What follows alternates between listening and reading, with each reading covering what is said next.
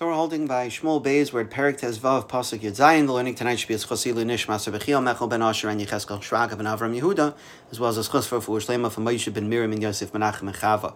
So we learned previously that when David learns of Avshalom's rebellion, he gathers his servants together and tells them that they should flee the city to avoid any repercussions to the uh, inhabitants of the city, and his servants promised to follow David wherever he goes. So we saw in Pasuk Tazayin, it says, Vayetzi Amelch v'chol beis that they left, they went on foot, and that he left behind 10 pilagshim. So Pasuk Yedzayin, Vayetzi Amelch v'cholam Beraglov. So the Pasuk again repeats that the king left with all of the people that were with him.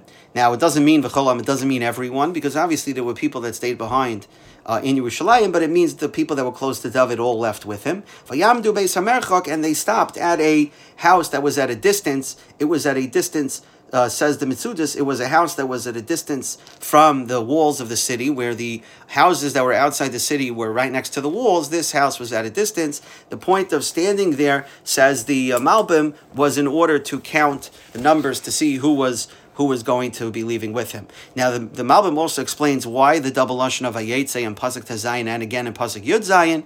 So, Vayetze, he says, the first Vayetze is telling you that he left his house, and the second one is telling you that he left the city. He left the Ir David to go into exile. The Medrash learns uh, that this lashon of Ayamdu Beis Hamerchak is actually a reference, a, a remez, to the fact that David put himself in a cherem, that David adopted a cherem upon himself. We see further in Pasuk Lamed later on that it says that David oile b'mali azesim oile ubayche, he was crying, v'roish and his head was covered, right? He put like ashes on his head, and here that he, the people, vayamdu beis hamerchak, b'lashon drush, the Medrash says, is that it's telling you that the people stayed away from him, meaning that David uh, covered his head, he walked barefoot. Beraglov means he walked barefoot, covered his head like a mourner in order to adopt a cherem upon himself and accept Hashem's punishment. So the people who went with him also stayed away from David, and they too treated themselves like they were in a cherem as well, because if David is in a cherem, their leader's in a cherem, they adopted the cherem upon themselves as well. What's interesting is that the Mishnah Berurah actually brings this as a halach lamaisa. He says that normally a person should not walk barefoot. However, it's permitted to walk barefoot as a way of doing tshuva, and he brings the raya here from David who walked barefoot in order to uh, punish himself and accept Hashem's punishment for his sin with Bathsheba.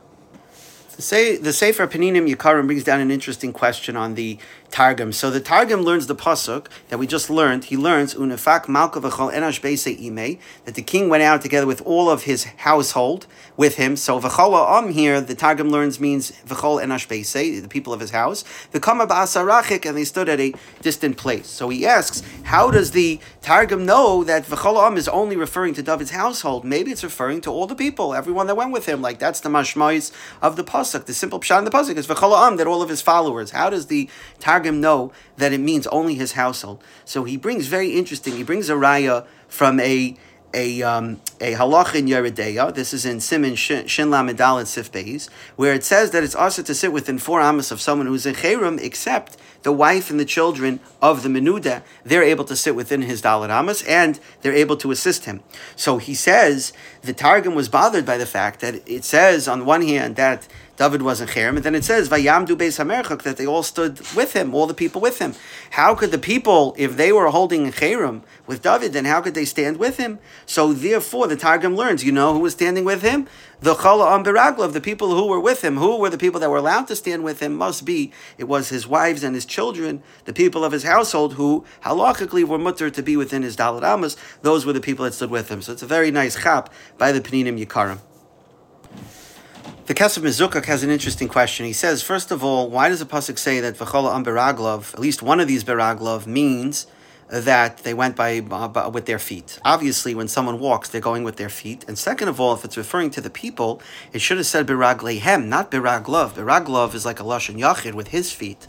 So he says that what it's telling you here is that not only did the David accept the Cherem, but it's telling you, Bayam Beis Hamerchak is telling you that David accepted a Cherem, but it's telling you why. Why? Beraglav. Because of the sin that was done with David's feet, which was what? That he went to the roof when he saw Bathsheba and then took her for himself. So Beraglav, because of the sin that David did with his feet, Vayamdu Beis Hamerchak, that's why this whole um, this whole mice is happening, and that's why David accepts the Cherem upon himself.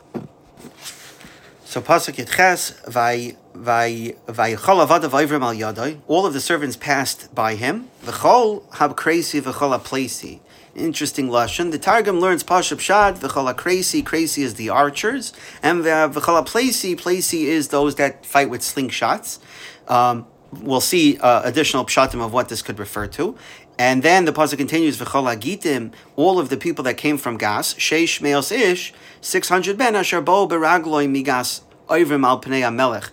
These were 600 people who came with David from Gas. Remember, David was in Gas when he was hiding out from Shaul, before, right before Shaul's final battle. He was hiding out in Gas. And then th- uh, these people passed in front of the king, so the king was able now to see the extent of those that were following him, those that were his supporters in Galus.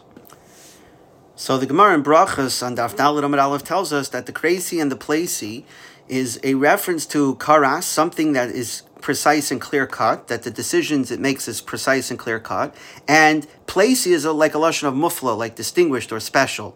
So therefore, the Krasi and the placey either refers to the urim v'tumim, or which is on the ephod, or refers to the Sanhedrin. However, the Radak says it likely does not refer to the Urim V'Tumim, but rather it refers to the Sanhedrin because they were the greatest Talmidei Chachamim in the land.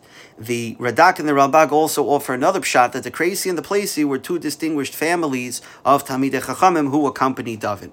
Then the pasuk lists V'chol Gitim. Who were these Gitim? These people from Gas. So according to some of the Farshim, these were actually Plishtim who uh, followed David, who were followers of David from the city of Gas. Others say that they were just regular Yidden who happened to settle in the Plishti city of Gas. The Mitzuda says that they became attached to David when he was hiding out from Shaul, and that they had remained by his side ever since.